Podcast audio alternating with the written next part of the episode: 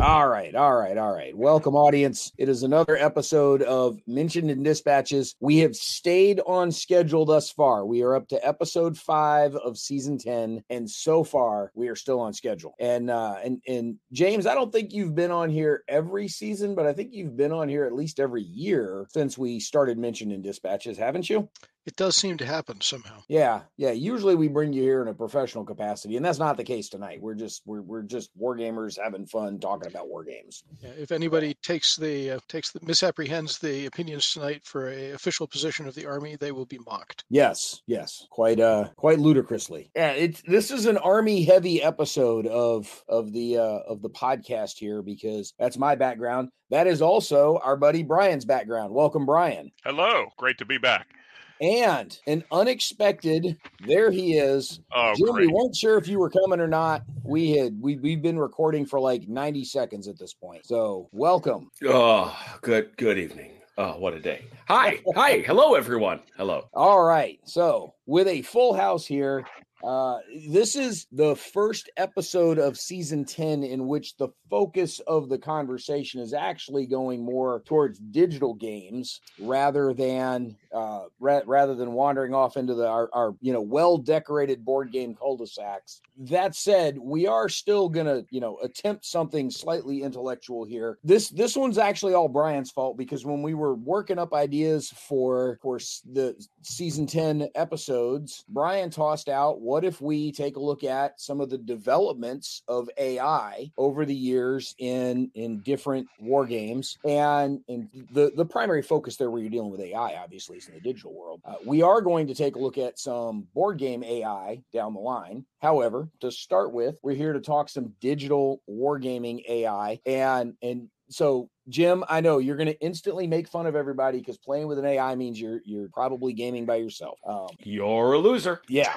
So, but that said, you have a long experience with some of the JTS games, some of the other games over the years that that have an AI to them. So so we thought you would be able to chime in there. Plus, you are a, a, a not a necessarily a big fan, but you have followed for a long time the development of Dr. Sidran's AI for the general staff war game that he's been perpetually working on for like a decade at this point. So so those are some things that you know quite a bit about. Um, Brian, you you said you had notes. Oh, of course.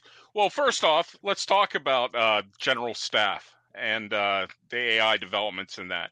I, I one of the uh, humorous things I, I found out about that was he was supposed to release this, but then he didn't like the engine, so he talked to the people who made Grand Tactician. Okay, the epic Civil War uh, game that's on PC, which has some of the worst AI I've, I've ever seen. It, it's awful. So I just kind of this pipe dream of mine would be if they the two could actually get together and you know give the graphics from uh, Grand Tactician uh, to uh, Doctor what's his name Ezra or Ezra uh, Sidran. Eh, there you go. Give give him the graphics and have him do the AI for Grand Tactician. I think it would be a match made in heaven. Um, that that might be possible. Um, eh, Jim, before you take off talking to us a bunch about Sidran's AI, James, have have you had much experience or exposure to the general staff stuff that he's been working on? Um, I have known Ezra, known, occasionally corresponded with Ezra Sidran off and on for probably the last 10, 11 years. Uh, met him once at a conference in probably 2011, 2012. And uh, I, I'm a Kickstarter backer for general staff, and mostly I've sort of patiently waited to see if anything will come of it. So, but other than that, have not noodled around much under the hood at all. No, I have not. Quite All right. frankly, I don't have the time. Well, there's always that. So, not that not having the time has ever stopped our buddy Jim from finding a way to go poke around with stuff. Jim, you you've actually interviewed Dr. Sidran at least once, I think twice over the years about the development of general staff, right? Correct. What's uh what's your impression of where where the AI is trying to go with that and some of the things that he's done with it? Well, I think you have to begin with the fact that his dissertation was on AI. He Well, has been, and and for those of us who are of a certain age, Dr. Sidran is the guy who gave us the Universal Military Simulator a long time ago, which was ultimately in in my judgment, an attempt to really do a computer AI, except he was trying to do it within the confines of a Commodore Amiga. and you know, the the horses just weren't there. And so the world has continued to expand. But to Brian's point, he has absolutely struggled to get this sucker out the door. Um, it's it he and part of it is the fact that he's not a one man band. I think he is a two person band but it is you know he's he's shown a lot of things he's shown a good deal of the work uh, and I will always be fascinated in watching his AI think. But right now, it isn't, in my judgment, yet a game as much as it is an artificial intelligence tech demo. And and it's a pretty cool one. I enjoy what I'm seeing. And frankly, I, I am grateful enough to him for UMS and UMS 2, for those of us who have fond memories of that, that I'm more than happy to kick in the few bucks that I too did on the Kickstarter. But I, I don't honestly know that he's much closer to taking this AI which what does he call it? Mate. That's it. Machine analysis of tactical environments. and uh, and getting it to something that looks like a, a finished product. And here, I think again to Brian's point is you develop a great engine, you develop a great AI, but you still have to develop a UI and you have to develop a game. Yeah. And, I don't, you know, if you take chess, right, there are rules. There's a board space there are pieces with various powers, and you can tell the computer to assess those. I have asked and not gotten a very clear answer, Dr. Sidran, what is the game that is general staff? And I don't sense that that's there yet.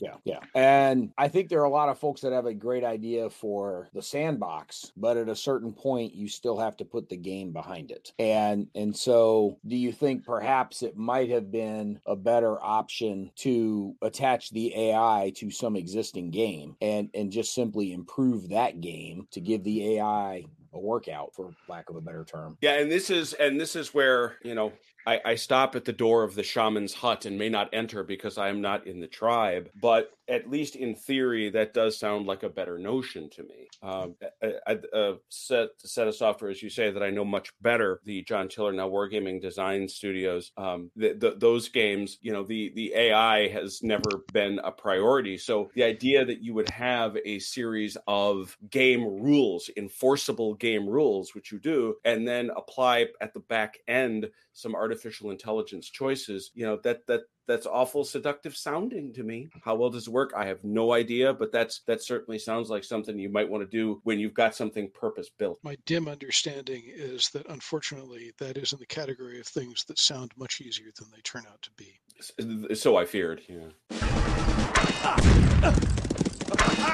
There, there are a great many things out there that sound very easy to people who want to say, ah, you know, no problem, just wire this up. And then when you actually have to make it happen, oh my God, this is hard. So I think we've all experienced that more than a few times in our lives. And to be specific, his uh, AI is based on at the tactical, operational, one single battle level. It's not uh, as far as I can tell right now, it's not capable of making strategic decisions, such as in a strategic war game where you have to build certain things and so forth. It is basically how to move from point A to point B at a tactical operational level. That's what I've seen so far.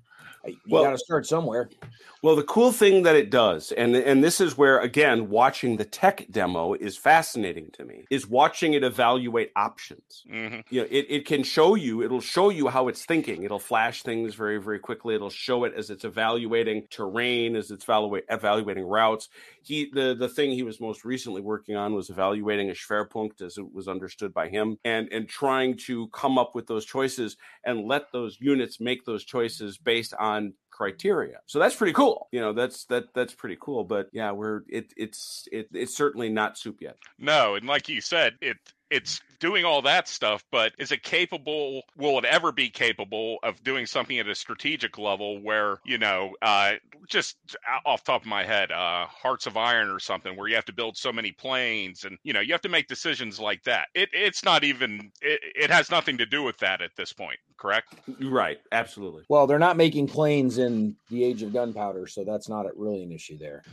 Well, yeah, there's, not, there's also a sort of an apples and oranges comparison going on because they were using the term AI to carry cover a great variety of stuff back in the dawn of time on a Commodore 64 as a snotty nosed teenager, I wrote quote unquote AI to go into a fairly simplistic Starship combat game, strategy game that I made. And it was a cascading series of if then statements and a couple die rolls, and it wasn't a lot of if then statements. And to me, it was utterly freaking transparent because I knew what it was doing. But to other people playing against it, it was magical because they had no idea what's going on. And a lot of the time, the things that we're calling AI AI in the game is not a particular is not AI in the sense of it's doing anything like learning or much in the way of analytics. It's working its way through a decision tree that's probably no more complex in a lot of cases than what you get in a pretty good bot for solo uh, board game. But if it puts up a fight against the human and occasionally surprises the human, the human is happy. Yeah. Whereas what Ezra Sidran's doing or what Dave O'Connor has done with Panther, uh, the Command Ops series from Panther, is they're analyzing things from the get go. And I hesitate to use the word actually thinking, but they are doing something a lot more close to actually thinking and planning and analyzing the situation in a way that is closer to the thing we really mean when we talk about AI. It, it, this isn't intended as a quiz. Uh, this is a series ser- this is a serious question.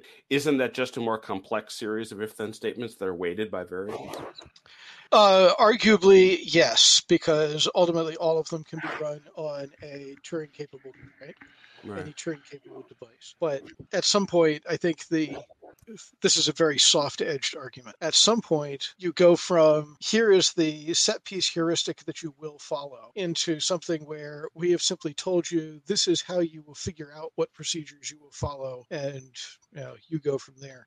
I haven't watched uh, Ezra's AI work, but occasionally, I sometimes I've been a tester for Panther, and sometimes there's been a mode in which you could do more than the usual player to watch the AI work. And it's rather interesting because you can sit there and say, oh, it's replanning. Oh, this forced it to plan, or this whatever on the battlefield triggered it to say, hey, I've got to rethink. And it sort of shuffles about and comes up with a new plan. I, am going to say something that seems overly reductive, but I, am curious the reaction to it anyway. Uh, Jim, if you're sitting down playing a, a, board game with someone or, or even many of your Saturday night fights as you're taking a look at what you're going to do over the next two to three to four turns, aren't you simply developing your own internal if then statements? I don't. And I'm gonna and I'm gonna I'm gonna tell you that that I understand your question and I respect it but I don't because I cannot think that way. It's why I suck at chess. it's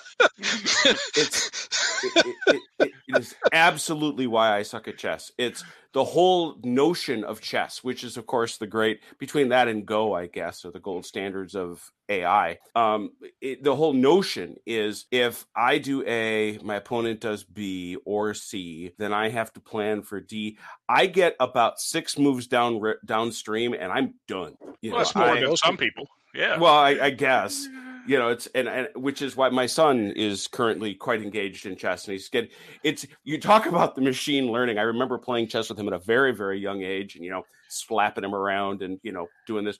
These days it don't go so good. I'm watching the machine learn you know? Um it's it's a bit more of a struggle but my only point is no for me i i cannot think that way. I know what you mean. I know that that's but it has always been my understanding that all the early chess ais were built around such a thing you know trying to evaluate options weight them give them values whereas deep blue and its successors did it in different ways. Things that much to dr Starr's point get much much closer to the idea of learning rather yeah, than the, you know. Which has me curious. Do you think in the future that AI will not be attached to the games themselves, but the games will attach themselves to an AI that's in the cloud. That, that because it's just going to be too overwhelming to program everything. Thus, keep in the, mind the cloud is just someone else's computer. Right? Exactly. a much better computer though. Many times yes. And, and many times a shared high powered computer but and, and, you don't have to program the ai into the game itself. The game will use the ai you know that is available out there. See i it, here's the thing and and you, you raised an excellent question. I you know i work for a municipality. We have a search engine for our municipal code. We built it here We have it also for our legislative tracking system. And when I was asked once about the quality of the legislative tracking, one of the programmers for it, uh, who happens to be Polish, said to me, Jim, we're not Google. you know, which which was his way of saying that particular quality of search heuristic was beyond uh, their resources. Right. You can buy it, and that I guess is your point. You can you can hook up to it. You can hook up your searches to that, but you're going to pay for it. So is is there a model here where they develop an AI, I, and can it be programmed that way? I'll be presumptuous and say it seems like there's a model for that. But the question is, can the games that we play ever afford to do that?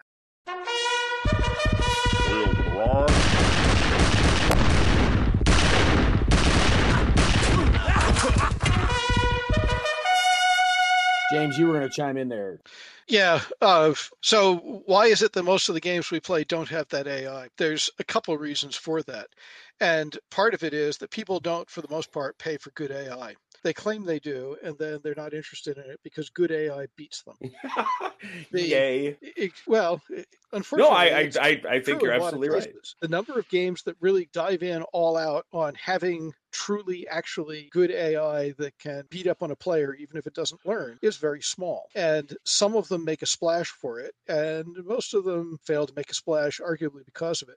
And there's there's a couple problems with this. The first of which is people don't uh, people buy Civ not to be beaten up by the AI. They buy Civ to get an AI that will shadow box with them and lose at an increasingly high level so they can feel better about having mastered their mini maxing or whatever. So if you're then going to make the next civilization game, then how much effort should you put into your AI? Because one, it's money on the coding, and two, less of an issue than it used to be, it's file size. But three, it is something that is overhead on the processor that it's got to run, as opposed to animating cute little settlers digging in a new house or a tank doing whatever it does or whatever do. So as you're making both your CPU and memory budget, and as you're making your money budget for programmers, you're probably not going to spend as much on AI unless you have deliberately decided to target a chunk of the population that's interested. And it's not an accident that most of the games that pride themselves on their AIs are not from the big publishers. Which brings me back again to, you know, they the the people making these games can't do the AI. Thus, with the advancement the rapid advancements AI is making, give it to somebody else that doesn't have to even be a programmer. The, have the AI learn itself, learn the game itself and go from there. I mean, even the uh, uh, Tiller games, eh, the uh, War Game Design Studio games, they could use something like that. You know, their their AI is never supposed AI is never been great at all. Have a, you know a Chat GPT type AI. Don't forget, we're talking the future here, but the way the advancements are going, I I can see this happening in in the not too uh, distant future. Give it to a, a AI to figure out, you know, teach learn how to play the game and then you know attach that to the game somehow. Yeah the the, the somehow there somehow their hand waves a lot of issues. It's not undoable. Well you've basically you've got to put a you got to put a api into the game that the ai can access. Whoever's making the ai has to have or the guy who's making the game has the ai has to have an api the game can access. The ai has to be able to figure out enough about the game somehow to be able to make heads or tails of it. And be told this was a win or this was a lose. Uh, is this impossible? No, but I th- suspect we're going to find that often it comes back to budgeting. But but can I go back to to the point made earlier? Now I'm I'm fascinated because I thought I had thought half that thought. I hadn't thought the other half. Namely, if you could, let's assume you could, would publishers do it just for the privilege of having their customers get the smack knocked out of them? Yep. Um, I wouldn't hold my breath. Yep. Because because let's take let let's work down the spectrum. Okay, there is no universe. Uh, my son and I are playing a lot of Aliens Fireteam Elite, hmm. there, which is actually very fun for a game. I think we paid like eight bucks for. But if that game got as smart as it might, I'm not playing that. I, am not going to get eaten by aliens every time I play. That doesn't sound like fun. Well, don't forget there would be an assumption that you could tell the AI what level, you know, of ability that you want it to play at, just like you can do that with chess AI. Sure, but then scooch over to our side of the fence, and I'll, I'll pick I'll pick a game that uh, that I like a lot. The Tiller games, the the water. Right. Let's take Waterloo. Would people play it if all of a sudden the AI could beat a human ninety nine times out of hundred, or oh. hell, would, eighty times out of hundred? I, am up for the challenge. I think that'd be pretty neat So- myself. I, yeah, but we, we carry a great strain of masochism. Are is is that is that going to is that going to sell? Well, let's see. There's four of us on this call. Is that going to sell five copies?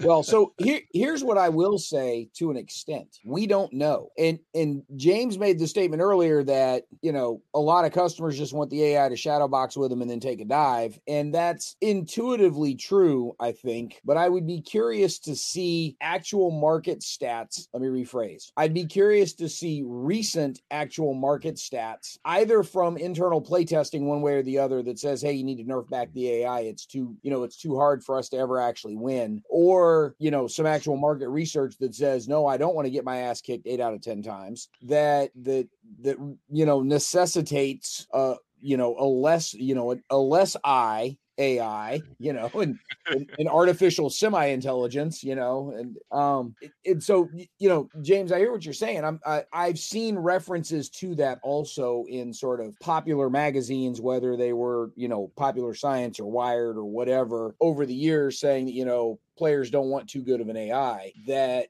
Panther Games AI is pretty damn good. And playing against it, it will still kick your ass on a reasonably occasional basis. But I don't know that Dave necessarily nerfs that back too much, does he? I don't think Dave nerfs it back at all. Command Ops is one of the few that I would hold up and say that that is put out and marketed in part on the strength of its AI. Yeah. So and it's it's very good AI. It's some of the best that's out there. Uh, but for a variety of reasons, unfortunately, Command Ops does not sell well. Part of it, I think, is that if you're going to beat a scenario against the AI the first time you play it, you better pack a lunch and really think yeah. because it's very good. Look, I, I will confess that, you know, there are many times where if I'm plugging into a digital game, I don't want to have to think too hard. I would like it to be a, a, a click fest with a reasonable, you know, rate of achievements coming through that maintains the dopamine hit that I continue to stay engaged with it and not, you know, invest too much brain sweat in getting my ass kicked. Mhm. If I'm going to invest the brain sweat, I'd rather do it across the table from one of you guys, you know, in a tabletop game with the beer and the pretzels and the, the banter and smack talk and whatever else going on. Um, Well, that's why you like Civilization. Yes, that that is now I've beat Civ on the highest level of difficulty that is out there, and I will say it is hard. Um, now one of the But reasons it doesn't get any hard is- smarter as you play it and you move up the difficulty level. What it does is it instead steadily nerfs your production and enhances the AI. exactly. Yeah. Exactly. It's not that it gets any smarter, it's that it it puts more constraints on you to have to more carefully manage what you're doing. I to an extent, I I'm not sure Civ would be as attractive for me in the way that I play it in my life if it was a harder AI I had to really think about trying to beat. But And equally to the point, Brant, if Mhm. the only difficulty level available were the top one, would you ever get there? Um, so this is this is where I'm going to make the the argument for variable levels of AI in the whole thing because that top level I think has real value. However, James, you're acquainted, you know, we're we're all acquainted with the whole idea of crawl walk run you, Mhm. you got to learn somehow and and you've got to know what right looks like at you know at crawling speed first before you have to try and make right happen against a much more competitive thinking ai So, did you ever wind up playing any of the Galactic Civilizations games? uh no because space 4x is something that i just don't dig Well, the reason I bring him up is that uh, the guy behind them, whose name is blanking out of me at the moment, uh, has put a lot of effort in trying to make sure that it is AI, comma that does not cheat in the game. And he is another one of the people who seems to put a lot of pride into having AI that's actually meaningful in the game. And it's my impression, impression only, that the first one did well, the second one did okay, and the third one sort of became obscure. I've played it, and the AI. I'm not sure which uh, version he's on at this point. I have played one of the versions before, and the AI was spectacular. Very difficult to beat. I played Uh, a moderate amount of uh, version one and couldn't get past the easiest level. well Yeah. and, and you know, we, we mentioned earlier sort of where do the economics on this line up? And and, and truthfully, this goes back to a conversation that that our our buddy Zabek had with uh, with a de- with a development house, um, a a well known development house for a well known publisher that had, by all accounts, a hit war game. Now, again, we're talking a hit war game. We're not talking Call of Duty kind of stuff here. You know, on a console that that you know grosses north of a billion dollars or anything but had the conversation that after three and a half, four years worth of development, that this thing was finally published. And about 18 months later, uh, you know, as, as sales kind of started to drop off some after the initial, oh my God, hey, there's a new game. Hey, we're learning a new game. Hey, here's the first three or four DLCs we already had planned and programmed over the first, you know, nine, ten months, whatever. As sales slowly started to erode because the new shiny toy was out and the DLC started to dry up they they sort of ran the numbers. And these guys had spent four and a half, five years of of secondhand work, right? This this wasn't their primary job. This was their second gig, their side hustle. And and they ended up netting for all of that time somewhere in the neighborhood of 28 to 2800 to $3,000 each. It's not chump change, right? If I walk up to you with a $2,800 check, you're not going to tell me, no, no, no, no, I'm good. You're still going to take it. But essentially, these guys had spent five years polishing up, you know, developing and polishing a very good war game that was a considered a hit by most folks in that digital war game space. And at the end of it all, they bought a very nice Pottery Barn coffee table. Like that's that's what the, that's what the end check ended up being. So how much does that check upgrade you from a Pottery Barn coffee table to a Pottery Barn living room set if you spend the you know all that extra time on the AI? I don't know, but does anybody know? So well, let's know. be clear: the game has to be good first. Well, yeah. Yeah, there there is that. There have been plenty of of bad games out there that nobody sticks around long enough to find out whether or not the AI is any good. So see, now, see, see, see, now I'm officially obsessed with James's comment. Um, I, I'm, I'm. You're this welcome. is, yeah, this is. Uh, it's it, it's Bradley Wardell, by the way. Um, yes, there you go. Who founded who, the founder of Stardock as well, and and but but here's to to me you know and it it goes back to this let let's stipulate that you've got a good game. And by the way brad wardell specializes in ai development. So i, I guess there's that. To me the best game i can remember playing in my area was campaigns on the danube. Campaigns on the danube by adanac simulations. It's available still for matrix. I think it runs in windows 10 but it was known for having it, it an absolutely savage ai and this is, and that's why James's comment is sort of bringing me around to something else. And that's why I guess I would put as the banner over this whole thing. People have griped, and I would use the harder word about this for 20 to 30 years about the AI in the Tiller game. That they have said they, that it's horrible. Okay. That, that's absolutely horrible. It cannot attack. It cannot attack. It just, if you are expecting it to attack you, you will be sitting there shooting at it like ducks on a pond. Okay. It just doesn't do it. And people have complained about it for all these 30 years. And now my banner I want to put over all those forums I was on and websites I argued on. Heck, it probably goes all the way back to bulletin boards back in the day. Do you really want a good AI or are you just saying you do?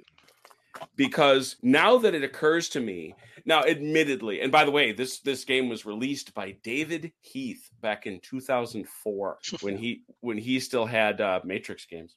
But frank hunter who's gone on to other things he, when he released this game it was mind-blowing for those of us that love napoleonics. It was the 1809 campaign so that was like how many other computer games was i going to get about that? That was catnip for you. That's oh yeah baby. And this sucker was hard and a lot of people didn't like it for that reason. This game even had the ability in 2004 to take the result. What you could do, you could play PBEM, and then when you had a battle, you could export the battle on a on a simple text file to play it on your tabletop.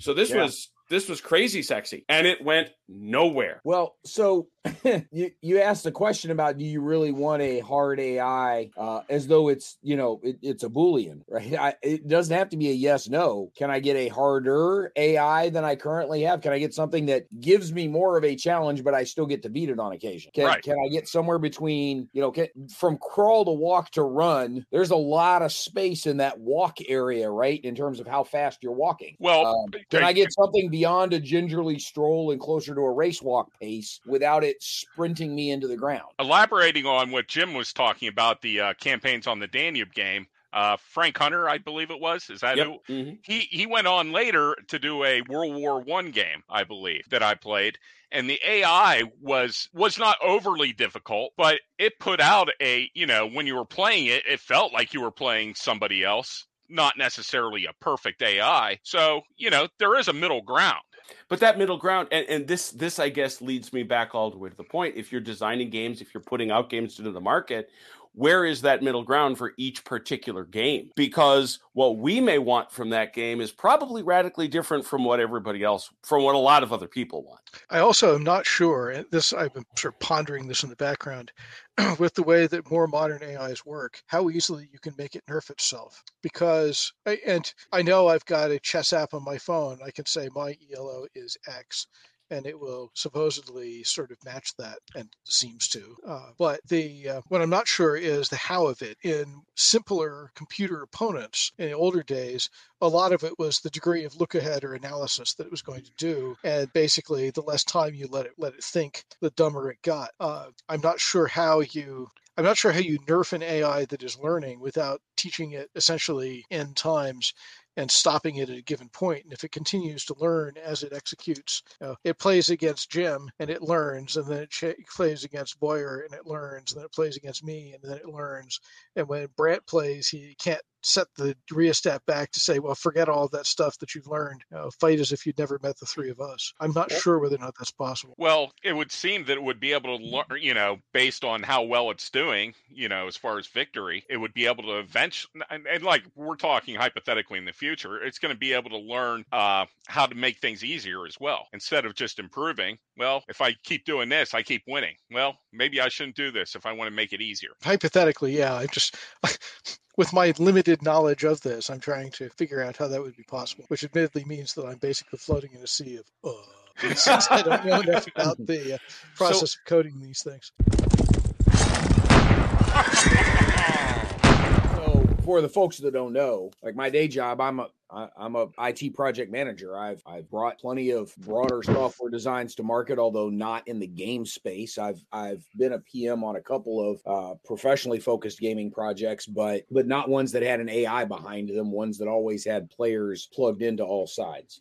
But that said, many of these things are are simply baked into the initial design of the system you're you're trying to put in place. And so James, for instance, the part where you're talking about the learning AI that that you know learns from its experiences and gets more difficult as you go. One of the things that can get baked into the requirements early on is I, I've got a toggle that toggles on and off. Is this a learning game for the AI, or is this just me wanting a click fest to kind of mindlessly escape from from life while I've got you know a basketball game on in the background or something. That's that's an option, and so I could toggle that on and off. Do I want to toggle it you know over to the dumb AI and give it three levels of difficulty over there, or do I want it to be a learning AI?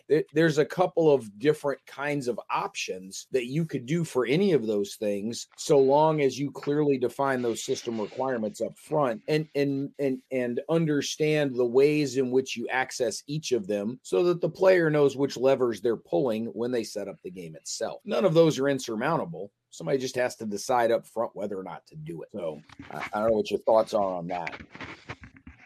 Well, I, I, guess I was I was taking it all the way back to the beginning of the sort of almost the beginning of the podcast, I guess, and say why do we want AIs in games? Because you know I don't like them. I don't want them. Well, we don't all have the lackeys that you have, you know. To... They're flunkies. Thank you. yeah, we we don't all have a cult following that stays up late on Saturday nights just to play in our our little you know play with our dolls on our digital you know table. We play war games with action figures on maps. Thank you. The, None uh, of those figures are in action. I have. Uh, we, that's not true. We have animated figures. Don't be hurtful. We have some. I just don't use them very much. But so, so the the primary. So the answer to the question. I'm not being cute. I, I really do want to know because what do I use an AI for? To teach me a game. I mm-hmm. I use it to poke at it if it has because as you know, I spend. You know, I just crossed four thousand hours on Tabletop Simulator. Um, I, I spend most of my time on a space that has no AI. There are help groups for that, Jim. I Rich. they keep calling and I keep hanging up. Um, well, so Jim, Jim, I, I know a bunch of the guys that you game with. I am friends with a few of them. You are. I, I am questioning whether or not you say you are not playing with an AI because you're missing the A or because you're missing the I. I'll get it's or, or why not both? Um, but uh, no, in, in, all seriousness, I mean, look, yes, I have this great blessing of these friends that like to hang out, and we come up with. Frankly, we were talking about it. I could go five games a week, and we'd have something to play. So to me, it's not even a question. But if it's a, if the question is put sincerely, for me, they're entirely about okay, show me your game, show me what it does. But I very quickly say, well, wait a minute, why am I not playing this against a human being? So, given that that is the case, I say again, so I'm to take the point that the reason we want artificial intelligence in our games is so that we have someone to play against, right? That's that's fair. For me, yeah. for me, yes. Uh, somebody to play against competently. Okay, okay. Now that was my next point. So you would that you then find it deeply unsatisfying as an experience, and therefore judge the game deficient if it you play it and you're going Jesus, and the first time through you're you're taking it you're you're you're housing it pillar to post. Well, it depends what the game is. If it's a Tiller type game, then I I'm not going to judge it too harshly because I believe those were meant for you know uh, player to player play. But if a game specifically comes out and all you can play against is the AI, well, I'm going to judge it very harshly based on that criteria. As, I, I, think I think partly too, Jim, is what is it? Eh, part of that evaluation is going to be what am I expecting to get out of this game? Am I playing the AI to learn the game? Am I playing the AI just to have some sort of foil for my grand schemes and I'm I'm expecting to succeed because I don't want to have to think about it while I'm just doing this with three other things going on in my life? Or am, am I looking for a legitimate serious challenge that's going to try to kick my butt? One of the other things that is a very real consideration that I, I don't know comes through often enough in in war game discussions. One of the reasons, and it's openly stated by many people, that folks like playing war games particularly non hypothetical ones, right? Ones about battles that actually happened. It's an exploration of the history and wanting to learn more about those battles. So now you've added the constraint onto the AI that ideally it should behave in some sort of historically appropriate fashion. So using cavalry as it was used in the 17th and 18th centuries rather than this 20th century notion of, of how cavalry works that's that's another facet in all of this that we have to consider. So i mean w- what is it that i'm trying to do with that ai starts to become you know a trickier question. Uh, well well now now again though i, I want to go back. So we want an ai so that we can have an opponent and we want it to be a good opponent. Do we stipulate to James's point that most people, most, I won't say all, most people don't really want an AI that beats them. They want a sh- they want a shadow box with this thing and eventually beat the stuffing out of it. Yeah. I don't know about that. I I mean it, it's individual preference. I mean, for myself, if I could find an AI that trashed me in certain games, I'd find that quite entertaining, and I'd bang my head against the wall to try to figure out how to beat it. And we're all we're begging the question, of course, that it's not cheating what we would call cheating. Correct. Yeah. And and I think part of this goes back to uh, Brian said something earlier like I, I want a competent AI across the board. It, whether I'm going to beat it or not, it shouldn't do, you know, obviously dumb stuff. You mentioned the AI in some of the Tiller games, it just won't attack. Like at a certain point, it should attack. You know, one of the things that I have on my phone that's that's a bit of a time killer when I'm like stuck in line somewhere that somebody had created an, an off-label and, un unauthorized uh, AI version of the Dominion card game, the the deck builder, yeah. and and has expansions up through like the first six or seven expansions in there. And this is not the officially authorized app from Rio Grande or whoever. Um, this is something that actually came out before their authorized app, but has been maintained since then. You can go find it on GitHub or you know itch.io or wherever, and it's a free download. They can't charge for it because they don't want to be you know they, they don't want to run afoul of making money on anything. It's got an AI in it, and it's it it's actually got about six different AIs in it because you can set different fake names for the the other players, and they do play differently. But back to Brian's point of I want a competent AI, there are times where these things get sort of stuck in a logic loop, and they do the exact same thing for ten straight turns, even though it's it's plainly a dumb move. And and you wish that they had put some sort of escape from that logic loop built into the ai that says if this thing does the same thing at least three turns in a row then make it do something different just to force it to do something different. That's an example of an ai that is plainly not competent. You know there are times when you're playing and you can see the deck counts for the other players that that one of your opponents is down to three cards in the deck and they never add any cards to that. That that ai is not playing to win at that point point, instead of a four player game, you got a three player game and another one just shuffling cards. I, I, want something with a baseline level of competence, even if it is something that I'm going to beat on a regular basis. I know nothing about the state of play in the broader universe of AI and computer gaming. I just don't. So I put to I put to everybody here because I don't know the answer is competent and let, us assume for the simpler games you know stupid card games you know stupid board games stuff like that. We're not going to talk about actual war games and things like that. But at that lower level are there good ais available? Well this brings i have a list I have a list of what I think are uh, some of the better AIs in war games, PC war games, and I have a list of what I some of the games that we already talked to that don't have very good AI. Well, and and, and I, I definitely want to ask that same question about those, but I guess I wanted to ask downrange because you know you talk about a game, you know, very basic deck builder like Dominion. Is it an assumption? I guess what I'm saying is, should we have an assumption now that we're at a point in the market where if you've got a simple game, you should have a good AI, period, no question. I believe uh, so. Regardless of whether it's simple or not, even something like Dominion, and uh, even that sounds very condescending. Dominion. I, am going to condescend while, all over the place, so I'll be worse than you. I'll be worse okay, than you. Fair enough. But Dominion, to my eye, is a game that begs to be mini maxed right? Yes. It is it is asking for some kind of fairly fairly solid statistical analysis, which will tell you what the best moves are going to be, tells you what the strategies are, and off you run. And the uncertainty comes from what comes into your hand out of the deck as you build the deck up, and that's controlled by what you put into the deck in the first place. So in principle, other things being equal, there is no reason that a Dominion game should not have a competent AI. However, developing an AI takes work. And in the end, the currency of development is how much effort you're willing to put against a given task. If but the that... person who is doing the the game that Brett was bringing up is saying, "Well, I just want to be able to move cards against something," and it, the person who's making it doesn't care that it gets into the loop and does the same thing ten times in a row, then guess what doesn't happen?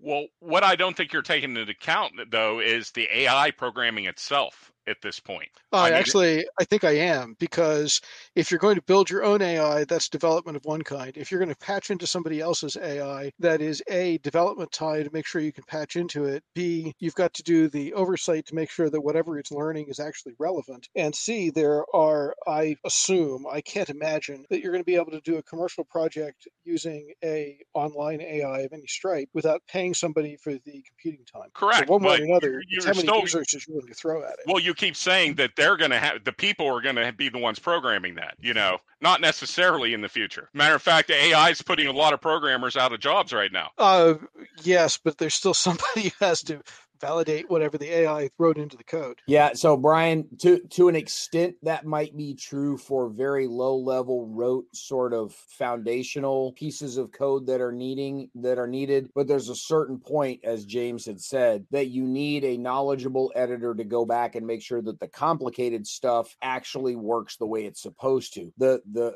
example that I will give you is in the medical transcription business right? We all you know over the years we saw doctors like dictating something into a tape recorder that that that are all the different patient reports. Well somebody had to actually take that tape recorder and listen to it and type out what the doctor's saying so that they've got a transcription of that to stick into their chart. Well, you would think voice recognition could take over the bulk of that task for people. Um, you've seen how bad voice recognition can be with just regular language. Imagine what it's like once you start introducing medical terminology. And so much of the medical transcription can be automated in that doctors are able to dictate uh, and and have transcription come through with most of it. However, there are still editors needed to go back and listen to the tape while reading along and make corrections as needed. They're not having to type out the words patient and left and right and arm and leg. They don't have to type those out, but they've still got to make sure that the medical terms are the appropriate medical terms and that that you know the the the more complicated Latin based language is is accurate. Very similar thing with AI written software versus human written software. The really basic stuff that says draw four squares on the screen and make one, you know, make them each a different color and then style them with this CSS to make them all appear as buttons. Yeah, the AI can automate that kind of stuff. But can the AI automate the more complicated if then logic of things? Can the AI automate the the conditional statements where the state may change depending depending on what size screen you're looking at it. Those are things where you still need a human in the loop for developing them. Oh, no doubt. You're going to ha- always have humans in the loop as far as checking and so forth. But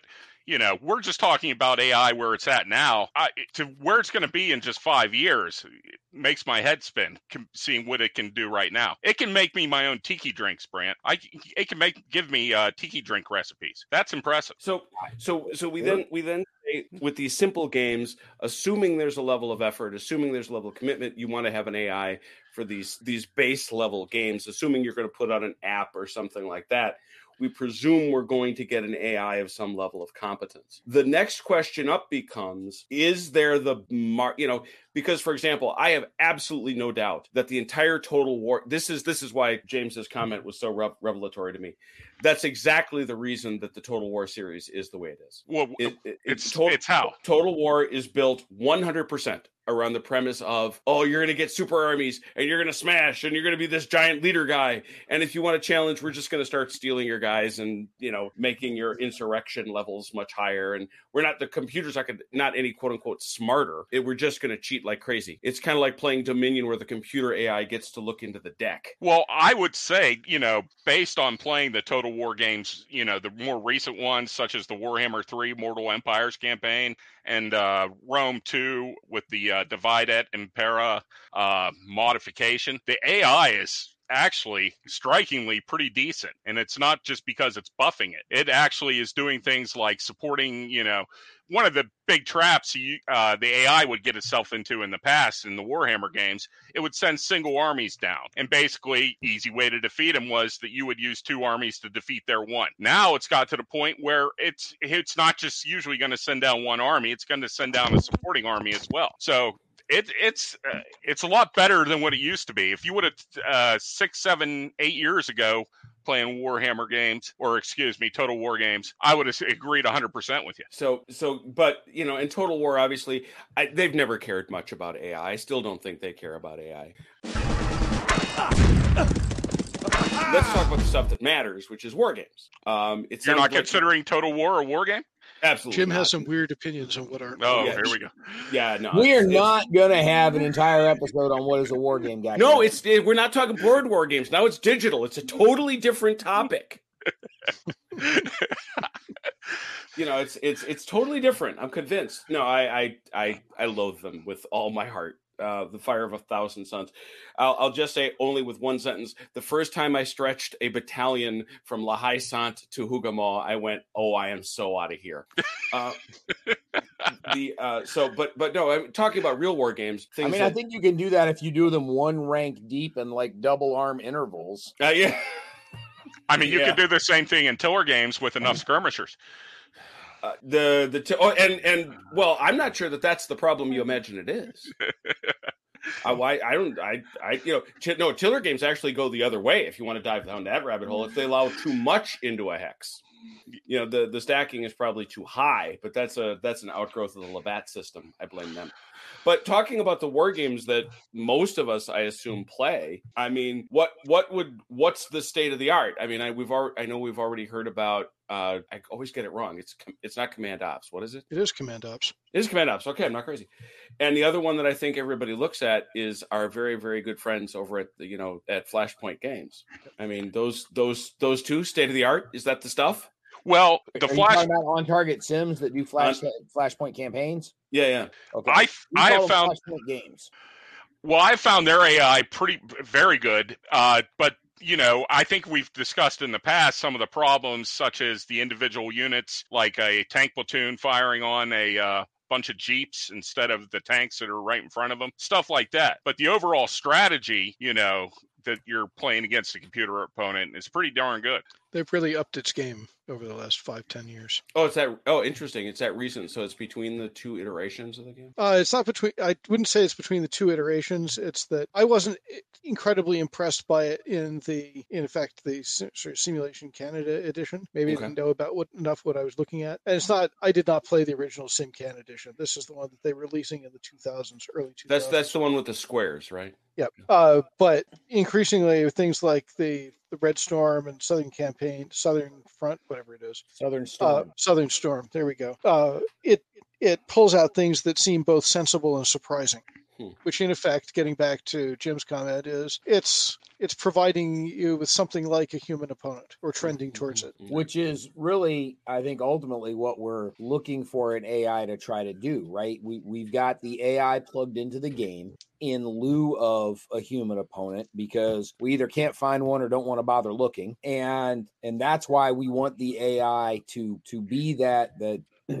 that opponent for us because unlike jim the rest of us don't all have a cult following willing to play at any time we want so Should I be the one who confesses I don't have any friends, so I play with a computer instead?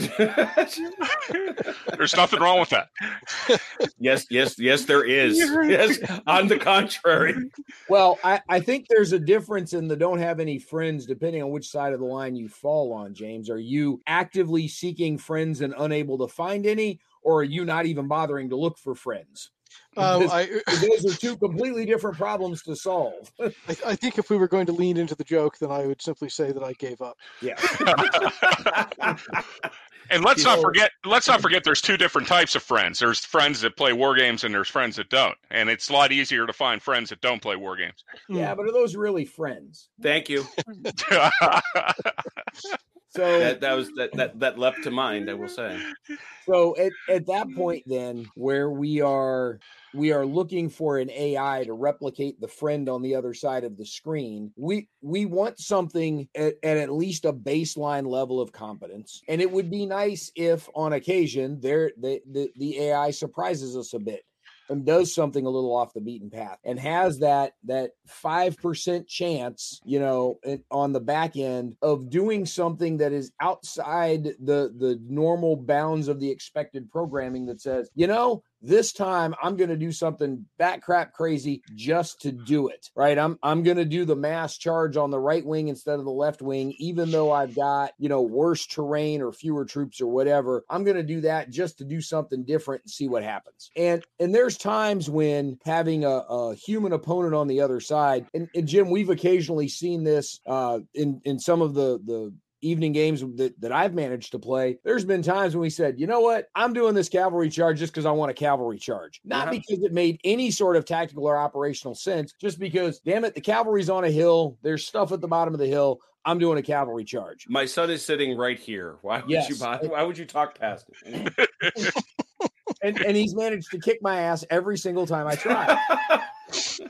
and, and there's video evidence of this. there is. There- there is. That said, it's one of those things that whether it's the optimal move or not, it's the fun move. And so we do that because we can evaluate that as, you know, that's going to be fun. So let's do it. And and the AI doesn't necessarily have an appropriate way to evaluate the fun move. And so you would need to have it occasionally do the wacky move, you know, that that, you know, the rolling a 20 on a d20 says all right let's do something crazy and and do something way outside the normal if then statements. That's the kind of thing we would like to see from an ai right? Baseline level of competence occasional surprises. Ideally we get to win more often than not because it makes us feel better about ourselves. But you know what? If the ai kicks my ass every now and then all right fine i can reboot and start over. Here, here.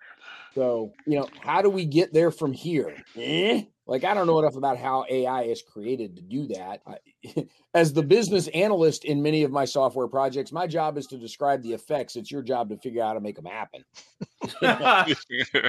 That's why I have code guys to do that. Yeah, but now, now, now I'm wondering. Once again, I'm obsessed. This is James's fault. I'm going to be thinking about this a lot because you're welcome. Is that is that what we want? Is that what we want? That you look, you've you, if if you've all hung out long enough around Saturday Night Fights, we've been doing it for five years, so you've had more than a chance to. Usually speaking, it is a very very rare thing, and now this is feeding into this as well. It's a very very rare thing that the guys are playing savagely competitive. We just don't do it. It's it's half the time we're testing out a new rule set, half the time we just don't. Well, three quarters of the time we just don't care. Whatever. It, do we? You know, but if we really do sit down and have at each other and cheer, it's like got you, haha, got you. Is that is that what we want out of our AI, or do we want something we can ultimately beat up? But once again, we're talking about hopefully something in the middle. Yeah. So so a couple of options. One, it'd be nice if I get to make that choice, right? I, I want to set the AI to either, you know, the, we've got a slider on there between sort of, you know, take a dive like a boxer on the mob payroll versus, you know, kick my ass like your life depends on it. And and I can set the slider for how difficult I want the AI to play. I what's the line? That, what's the line from Doom? Hurt me plenty. Yeah. I, I think there's the and and that slider isn't going to be constant depending on what I'm trying to get out of the game on any given day. If I'm just trying to learn the rules, I don't want the game kicking my ass. I want to I want to learn the rules. I want to learn how the mechanics all interact. And so no, I don't want the AI to get in the way of that. If I if I want, you know, a moderate intellectual challenge but still want to ultimately win because I, you know, again, I'm I'm mindlessly mouse clicking my way through an afternoon while I've got something else going on, then then I want something that, that's going to present a challenge, but ultimately let me win. If I, you know, actually want to have to think about stuff, and and there's occasions where that's true for me, but that's probably more true for other people, then yeah, go ahead and max it out and and kick my ass, and that's fine, you know. How many games is there where the AI can kick our ass in war games? Not many. I mean, they're out there, but let's be honest. Well, yeah, well that's okay. You sound like you had a list. I, I, would say, would we not say, would we not say that probably that list is Command Ops? I don't yep. know about you, but that thing, that thing, that thing whoops me. Yes. Um, 18, well, for me, I, I have seen 1809 do it. I realize it's a bit arcane, but 1809 will do it. Uh, commands are on the Danube. Uh, War in the East will do it. I, I have not played the latest one, but I have something similar, Decisive Campaigns Barbarossa, on my list, which I believe you yeah, played. Does War in the East kick your ass because the AI is that good, or because you just have way too many things to keep up with yourself that you can't possibly click on them all before the AI cycles its next turn? I saw this exact argument in somewhere online. Well, Geryk, Bruce Geryk, Dr. Bruce Geryk, I should say, Dr. Bruce Geryk, he made the comment that there's too much under the hood going on. You know, there's there there there's too much secret stuff going on in WTE for him to trust it completely. So yeah. so I guess I don't judge. All all I do know, although decisive campaigns, you're right. All three of them have done a pretty good job of giving me a good good fight. I would agree with that. What else? Uh, what else I got here? Pike and shot if you've ever played the Pike and oh, Shot sure. games. Yes, yeah. The AI is is uh, can be uh, rather good. Uh, let's see here. I love oh. how you throw an if out there with Jim on the call. well, that was for Doctor Starrett. uh, Unity of Command games. God, they, I hate those things. They have a very, very good AI. Uh, do, you like the, do you like those slidey puzzles we used to get in Cracker Jack boxes as a kid? Same experience. I, I, for once, I agree with Jim. I think the Unity Command games are fundamentally puzzles in the guise of a war game. I, I thought you were going to go there about the Panzer General games. You didn't go to Panzer General because I was I'm I'm queued up like a WWE wrestler on a top rope, waiting for him to mention it. Well, I find them too simplistic for my taste, so I don't play them a lot. No, but... that's that they are they're. Cla- I've said this is scenario design by turn limit. they are utterly un they're unlosable absent the turn limits. Which just just blows me away. How every and I've said this, I stopped buying them. I finally broke my horrible habit that goes back to the first one and ran through multiple editions and multiple companies in the same basic structure, including the Warhammer ones, where I finally said this will be the game that they come up with clever scenario designs that don't rely on limited turns to compensate for lousy AI. Nope, not this one either. yeah, turn limits is just kind of a lazy way to make things more difficult for the player. The modern Flashpoint games can give you a rough ride. Yeah, James, you threatened us with notes also. Like we expect Brian to show up with notes, but, but you surprised us by doing so as well. well, you just I haven't told you that I have notes on sort of things to bring up before. Uh the AI war games uh, also have AI that that outthinks the human in various ways. Uh, I cert I can't even beat them at the levels that are intended for normal humans. So, uh, which games were we talking about? AI War and AI War Two. Oh yeah. yes, yes, yes. Okay, yeah. yeah.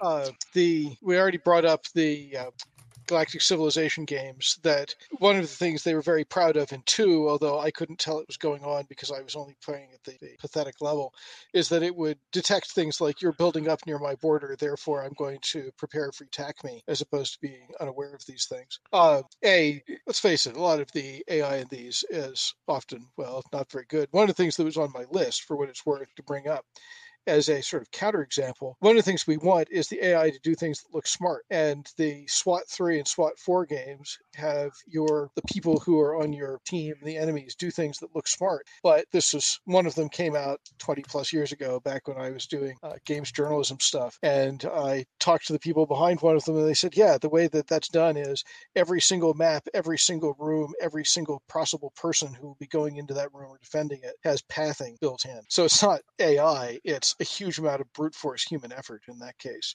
Uh, Steel Beasts will do a decent job of positioning your vehicles, your tanks, in places within 100 meters or so of the place you tell them to be so that they react to contact and more or less take cover, but it's not brilliant. A flip side of this, though, is AI on your side, because one of the things oh, yes. that I know I find often plenty frustrating is that is games which expect me to micromanage down to whatever level. They want me to be Napoleon and every corporal in Napoleon's army. And I have personally no interest in doing that. If you're going right. to tell me I'm Napoleon, I don't want to have to micromanage the actions of my subordinates. That's what they're there for. Uh, See, that's, that's what Jim has all those players on Saturday Night Fights. yep. the uh, there's some real time strategy games, a genre that I generally don't get on with well because of this. It, that my son adores, and I periodically play them with him, and it always drives me up the wall that you can win by micromanaging. You know, this tank rolls forward out of the forest, and then it rolls back. And you win that little engagement that way. And I'm sitting there saying, you know, I've got company and platoon commanders to do that. this is not my job.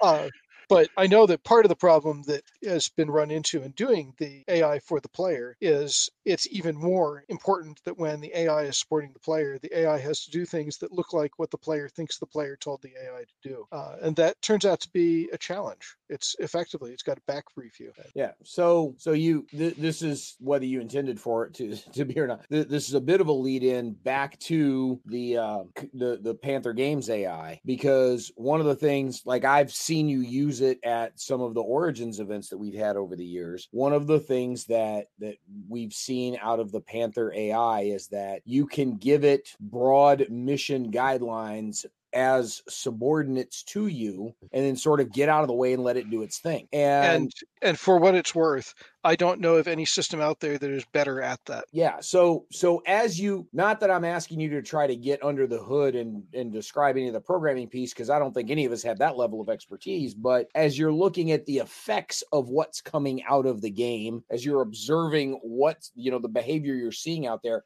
what are the behaviors you are seeing in those games that you don't see in other games where you might expect it to appear? Uh, part of the answer for me, at any rate, is the Panther AI will come up with solutions I had not expected. A so a, a really good example of this. We were running a a team team on team game at a convention once using one of the Panther games. It was the Command Ops game in, in, set in the Aegean, and the British side was defending a river line, and the German side was trying to get across the river line. And the British, seeing that the attack was all coming over on the eastern half of the map, took their garrison away from a bridge that was over on the western part of the map. And the AI happened to have a scout unit that could see this. The, I mean, the Germans happened to have a scout unit that could sort of see this, though the players had not noticed it. So the players took a Panzer battalion and ordered it go from here to here, intending it to continue to go into the grinding slugfest they had going on, the eastern edge, edge of the map.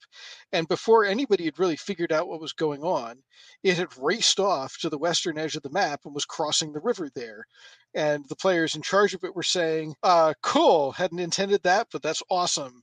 And the players who were suddenly caught off guard by having it happen to them were trying to figure out how to react to it and having trouble. Uh, so it, it, sometimes sees opportunities that you don't or comes up with things that you don't the the panther guys also have tried to make it transparent what it is that it's doing so if you select the units involved in a task they'll show you where they intend to move if you select a specific unit involved in the task it will tell you what it thinks its job in the current task is you know oh, i'm yeah. a line unit or a reserve or a flank guard or whatever it might be and it's it's a step in the right direction although it requires a lot of knowledge of the interface to be able to pull it out and make heads or tails of it so it's kind of a barrier to entry there unfortunately i don't know if i wandered off your real question there. The well, end. so so you know, you gave the example of of kind of you know moving the garrison to where the threat is. Is that not something that you would have seen with a you know with a lesser AI being plugged into a comparable scenario? Most of the time, I think people expect that when they give the AI the order, the AI does what they tell it to do the way they told it to do. It's like the Steel Beasts AI, right? I tell a tank platoon to take up a battle position at you know wherever, and look in this direction, engagement area over there. And I trust the AI to find a spot for each of the vehicles or the or the infantry or whatever that can see the at least a reasonable portion of the engagement area and has decent cover in that direction. I don't expect it to say there's an opportunity that I'm going to take that is 10 kilometers out of the way the path you gave me and I'm just going to race off and do it.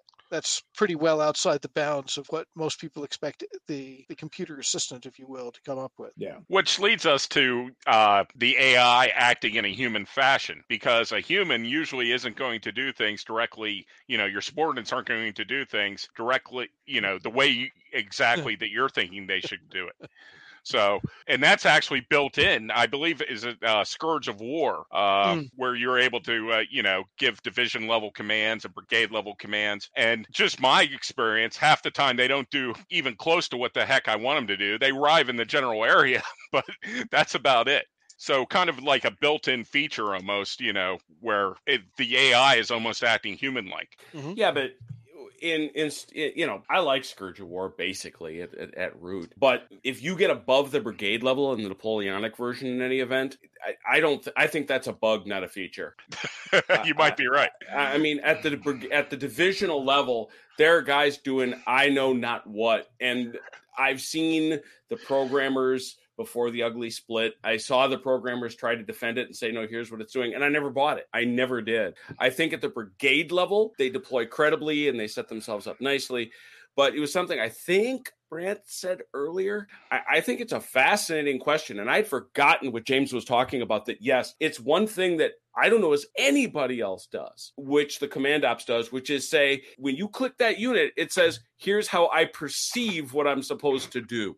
And there's not a lot of other games that allow you to see the game thinking. So you don't know if it's cheating, if it's screwing up, if it's stuck, if it's whatever have you. But there's this desire to say, in a, let's say in a Napoleonic game, I want it to do what a Napoleonic general will do. But if you go all the way back to Dr. Sidran's AI, one of the things he's seen it do, his AI, is evaluate a threat that is at variance with its orders and hmm. respond mm. to the threat. That's yeah. that's what I think we want to see happen. Well, Grand Tactician, uh, you know, the Civil War opus, uh, at the tactical level, you can do that. You can give uh, orders to a division, and it will move. It will deploy. It'll show you how it's going to do it. Does okay. it do it well? No, but okay. it does do that.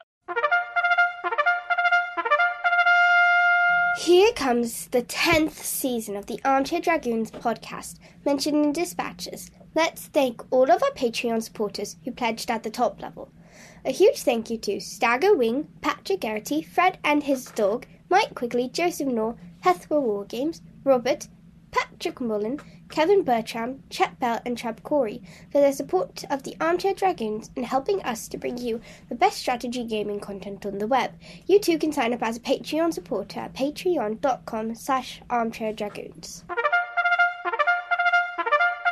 earlier we had the the idea and and Brian you tossed that out about have a big AI that lots of different games can kind of access and tap into and and why not have some sort of AI that that sets some broader parameters. And then any kind of you know at, at, that point it doesn't matter what napoleonic game you're plugging into it it should still act in a reasonably competent fashion for a, a commander of that era. Um, you know again we, we wouldn't expect world war one tactics out of a napoleonic general any more than we would expect world war two you know world war two tactics out of you know a, a medieval general so so i think we would want period appropriate behavior as a part of this um, the the challenge you run into and and this was asked, and I don't remember exactly what you know who threw it out there, but uh, to what you know, ha- how do you get multiple games accessing that AI? And I think where that's going to come back to it is who are the companies with the large stable of games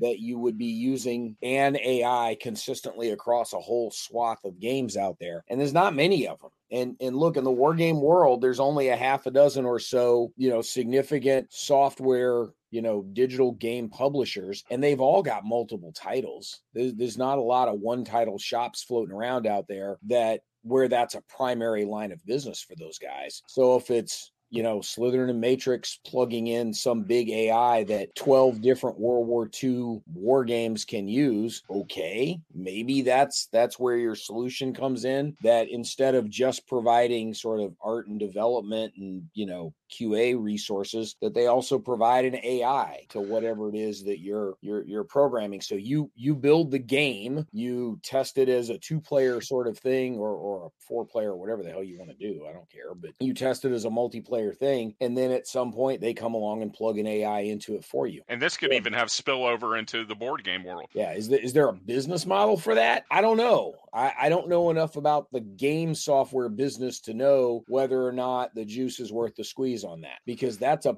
big investment in AI that now has to somehow get, you know, budgeted and build across a wide variety of games. Yeah, the cost sharing can be good, um, but but is that enough of is it shared enough that all of those different development houses are willing to accept that? And second You know, second, you've got to make this thing really sophisticated to not have it just seem like the same AI with different clothes on from game to game to game. And a sufficiently sophisticated AI may not end up feeling that way, but as soon as the players start perceiving it that way, whether it's true or not, you've now got a significant marketing issue on your hands, um, and and that's going to be a challenge. So I, I think there's there's a couple of different issues there that that that, that there's there's a none of those are insurmountable, but they all are going to require some extended, dedicated, real thought and analysis to come to a conclusion on. Certainly not going to get solved by the four of us on some stray podcast.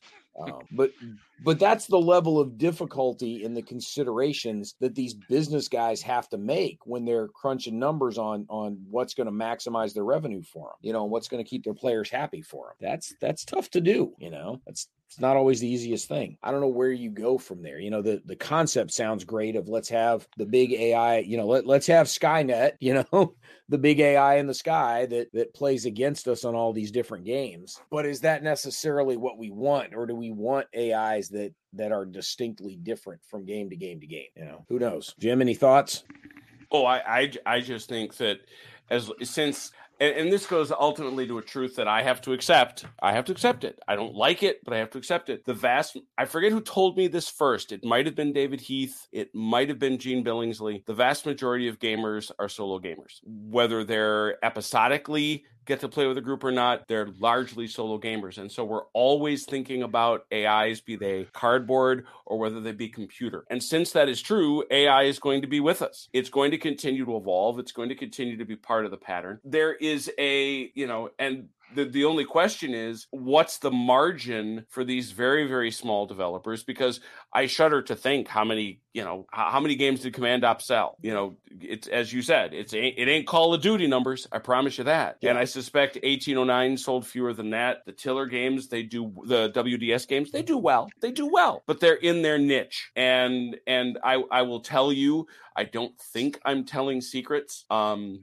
just having had a conversation with David Freer and some of those guys, they are taking another dive into the AI. But, and this goes to I think something James said very early in the early in the podcast, it's old code. Yeah. The AI is old. And going back in there is a great idea. Let's do it. it's Fibber McGee's freaking closet. Kids, look it up. It's on Wikipedia. How Just many kids do you think are actually listening to this podcast? Good point. We're all good. I love Fibber, McGee, and Molly, by the way, uh, and the great Gildersleeve. But besides that, j- just in case you were wondering, on Steam, Command Ops 2 has sold 9,185 units Jesus. total. That's just Steam. Yeah, yeah, but I mean, and bless them. I'm and, and everyone a deserved sale, but that that's insanely low. And there's six active players right now. Uh, Jim, you're right. That that does feel low. What's what's a comparable tabletop game to one of the Command Ops ones? Something in the BCS or OCS? Yeah, I'd say it's range? it's OCS, isn't it? Yeah. So find me the OCS game that sold nine thousand copies. Yeah, but the development cost of a of a command ops is dramatically, or the development effort of a command ops is dramatically higher than an OCS. Yes, but keep in mind I'm not that, so sure that's strictly true.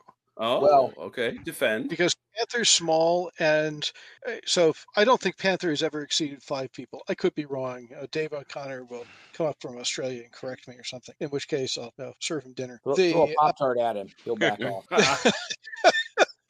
Man, he's never going to live that down from ten years ago. The, uh, the uh, the backstory on that for those who don't know is that he and Brant and I were all at a convention at one point, and he'd had a disaster of a time trying to get to the convention because of craziness in the air travel system. He was immensely hungry, and Brant offered him Pop Tarts to eat, so he had something to eat. And he told us that they were not actually food. that, that was all we had, right? That was the I know we had in the room at the time with some pop tarts in the fridge and uh yeah um and and james not to make you feel any older it was closer to 15 years at this point let's not think about it yeah.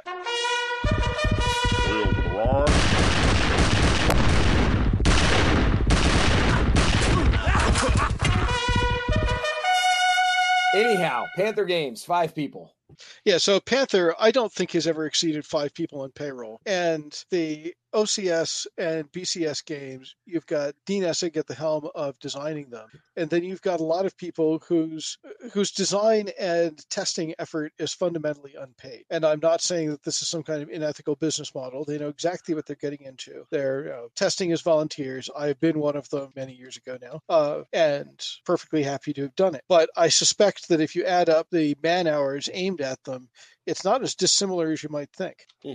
I, I think a couple of things are, are probably also related to this. One, OCS gets a whole lot of its testing done by volunteers. Yeah, exactly. Um, I, I don't know how much of that is true of the digital games, but but a lot of that play testing for OCS is are you know is done by volunteers. The the actual lead time from from you know flash to bang for for when somebody starts an OCS game to when it finally rolls off the presses is is probably comparably long to software development stuff. Again, I, I saw Beyond the Rhine getting play tested on highlighter maps. Um, you know, five years, six years before it ever actually rolled off the printing press. Um, but the other the other thing that definitely applies to Panther games, and this is probably true of a couple of different digital houses, that is not true at all of anything MMP does is that there are some there's some other customers across which they're able to spread development dollars because especially in the digital wargaming space a bunch of those guys tiller for a while Dave O'Connor currently have some government contracts that will help subsidize the development of things like those AIs that they can then turn around and apply towards commercial products. Not something that that MMP gets to take advantage of in their board game business. Who does Uh, Panther have a development contract with? I mean, that's good news. I'm glad to hear it. I thought they had one with the Australian Army for a while. Uh, they had one at one point, but I I do not know that they have one now, which doesn't mean they don't. It's just my ignorance speaking. And and even if they don't now, they did for a long time to help with the development of of that AI and and whatever else they were doing. You know that there was going to be some spillover effect that they were going to be able to take advantage of for commercialization purposes. They're not the only ones that have been able to do that over the years, right? Tiller had how many Air Force contracts for how many years that you know w- was able to to help subsidize the development of some of the the commercial digital products um, and we we've seen that over the years with a variety of different digital products. Um, you know, the guys that did TAC Ops for a long time, they there was a contract with the with the armor school that you know the the cab edition of TAC Ops that they sold to the guys There- then at there- Fort Knox. There was a single sale. Well, but but they were able to take advantage of some of that funding to do other things. You know, Yeah. so, so but but those contracts do exist, and that's that's a revenue stream and and a development fork that the tabletop guys don't have access to. But even so, even if you added up every OCS game out there, are you going to get to nine thousand units? You know, on all the sales of all the OCS games, maybe you might get to nine thousand. I'm sure Gary will yell at us one way or the other about. yeah. this. So if we assume, uh, let's, let's do a Fermi estimation on this, right? The how many titles are there in the OCS series now? Because I don't know, but I'm Call sure it Board 20. It's plus or minus a few. 20 you think Yeah. yeah you're right see all 20 at board game geek so assume there's 20 let's make a minimum assumption that just like uh, gmt the minimum print run is 500 i believe that it is bigger not for any particular reason other than at some point you're going to want to print a few more to make sure that you've you've had more uh, get more sales out of it but even if we assume that there are 20 and there's 500 each then 20 by 500 is around 10000 Yeah. so potentially more ocs titles total than Well, but others. but that 9,000 number on it is just what's on Steam. And that's oh i realize but and, but that's but you also challenged us to be- figure out whether or not there were at least 9000 ocs games sold ever and fermi estimate is the answer is yes Yes. and, and the reason any of this is relevant other than the fact that i really do find it interesting is that is that it goes to the resources that are available for the the command ops for panther games of this world to develop their ai i think it's a wonder that they do what they do Yeah. i was just you know my son's obsession is elden ring Hmm. and that sucker has sold 20 million copies Yep. you know so yeah I, I and and they have ai they have ai coming out in buckets and it's impressive and it, it's it's kind of scary good but when you're selling some 20 million somethings for 60 bucks a crack the math isn't hard to figure out Yeah. Yeah, no, definitely. that's Um, that's also an extremely hit driven business so Yeah, well, I, I will say my favorite AI story of all time, bar none, and it, it I've tried to find hundred percent verification from somebody at Bethesda in this, so because I want it to be canonical truth, but I still, it- you know, this is almost the man who shot Liberty Valance. I want it to be true. This goes back to the game before Skyrim. It was the game immediately before, which I think that's morrowind that is Morrowind. Yep. No There- uh, oblivion was before Oblivion, Oblivion. that's it. Yeah, the Oblivion. Oblivion gates. There was a character. Well, what happened was they were they were looking over the QA logs and they discovered that one of the towns there was no armor for any of the PCs to buy. And looking through the logs, they determined that one guy who was a quest giver, he was his AI said that he was scared and that he was always going to run away. He was always going to be afraid. He was so afraid for some reason the AI became convinced he needed to buy armor. So he bought and stole every piece of armor within his walking radius and he stored it at his house. And I said, that, when I see that on a consistent basis in my games, I will A, be terrified and B, realize we've finally taken that next step into, you know, this world that we've kind of been wandering through since we first started, since Hal first refused to open the pod bay door. and sadly because they couldn't manage to get the radiant ai that they were building for oblivion to work well enough they had to nerf it Well, they they what this this this the accounts that I have read said with that AI, um, which they you're right they couldn't get to work right. They actually stored they saved that setup, that instance, because they wanted to see what else he would do. One of the things I just remember is that there are a lot of, of demos and interviews and whatnot just before Oblivion came out, for a while before it came out, talking about the amazing things that the AI would sort of do unprompted, uh, firefights and whatnot breaking out between AIs and things. And then the game came out and none of that was present. and yeah. the AIs were doing the usual stupid stuff that AIs do. Walking into and walls. Word eventually, well, they mostly avoided walking into walls, but it turned out that they couldn't keep it controlled enough to avoid chaos breaking out, so they had to nerf it. All right, so we're uh, we're a little over ninety minutes into this as we're recording. Um, probably shorten it up a little bit as we go with some editing, but uh, have we actually reached a conclusion on literally any facet of the AI discussion other than man, it'd be nice if they were better? Nope. Absolutely, hundred percent not. Yeah. All right, I'm, so, I'm, I'm, I got something in which I'm fascinated, and I hope others are. It didn't come from me.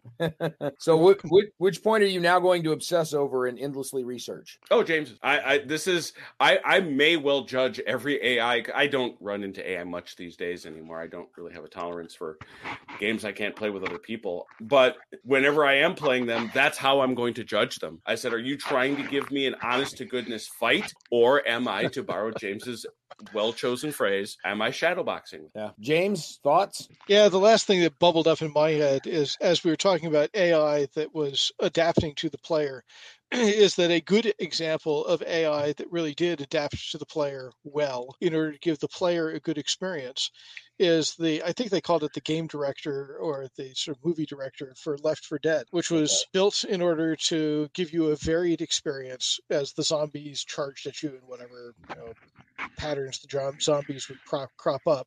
Keep you on your toes, keep you moving, not challenge you too much, punish you if you did dumb things like splitting the party. Uh, and that probably deserves more recognition for having been good player adaptive, player focused AI. okay. Brian, you started this. This is all your fault. well, I'll tell you what, it's kind of scary times that we're living in uh, with the advances that AI is making overall and just seeing what's going on. Uh, question is, or you know, ten years from now, are we still going to be around to use to be able to use the AI in these games? Yeah, it, things are happening at a very rapid pace, not only in gaming but just throughout the world, and uh, it's kind of scary. So, uh, how many of us are going to rush off to Chat GPT and say, "Write me a competent Napoleonic AI for a war game"? I think you'd need to sp- put in a great deal more specification to be able to make it do that. Well, yeah. you know, Brant, and the uh, review that I did, yet to be published, I just for shits and giggles went and uh, you know tried to have uh, ChatGPT write it for me just to see what would come out. But the uh, problem was uh, the game didn't come out till after 2021, and uh, the uh, database for ChatGPT ends in 2021. So it, it, did a very very bad job, even worse than mine. Yeah, the uh, and and and for the audience to know because I don't you know it, it may be out by the time we we post this episode of the podcast. Um, the issue is not that I'm blowing you off. The issue is that I've been buried under a bunch of other stuff trying to get done for the site um, leading up to this point that now I have some breathing room. I can actually go back to editing articles. So, so you have feedback coming back to you shortly. Oh, take your time. It's, it's not that great. So, uh, audience, we appreciate you listening to this this extended bar side ramble as uh, it, it, it, you know, we've always said that the ethos of our podcast here is sort of a bunch of war gamers having a chat and somebody hit record, and and that's kind of what you got tonight. So I, I don't know that we necessarily arrived at any firm conclusions on AI, but I don't know that that's really at all what we set out to do. It was just sort of exploring the space because this isn't a topic that we've ever really tackled before. So Brian, I hope we at least genuflected in the general direction of what you were thinking when you threw this out as a as, as a podcast topic. Um, the alternate viewpoints definitely give you something to think about. Yeah. So you know, audience, definitely chime in whether in the in the comments below in the article here or over in our forums. Um, you know, let us know what you think. What what are some good AIs that you've seen? What are some crappy AIs that you've seen? What are some improvements that that you would like to see, and and what those might do for you for your your gaming enjoyment? Um, you know, what are some games that could benefit from them or not? And and then down the line later in this season we are going to come back around and we're going to talk about the the idea of AI in board games. And Jim, don't worry, we're not going to bother. We're not going to bring you back for that one. We're, not going to have you show up and just harumph your way through ninety. we, we will spare you that indignity. Um, but but we are going to take a look at the idea of AI in in uh, in tabletop games and sort of how that's evolved a bit over the years. Um, and, and we, where that, that kind of goes. You realize we're going to get called the loneliest hobby. You understand that. I, you know, dude, I've met some of us. Some of them deserve to be lonely. There's a few of them I would like to make lonelier than they are because they keep on getting back on me. I wish they would go be lonelier. So, on that note, audience, don't be lonely. Listen to the podcast. We love you, and we'll Don't talk be to you next lonely. time on another episode of Mentioned in Dispatches.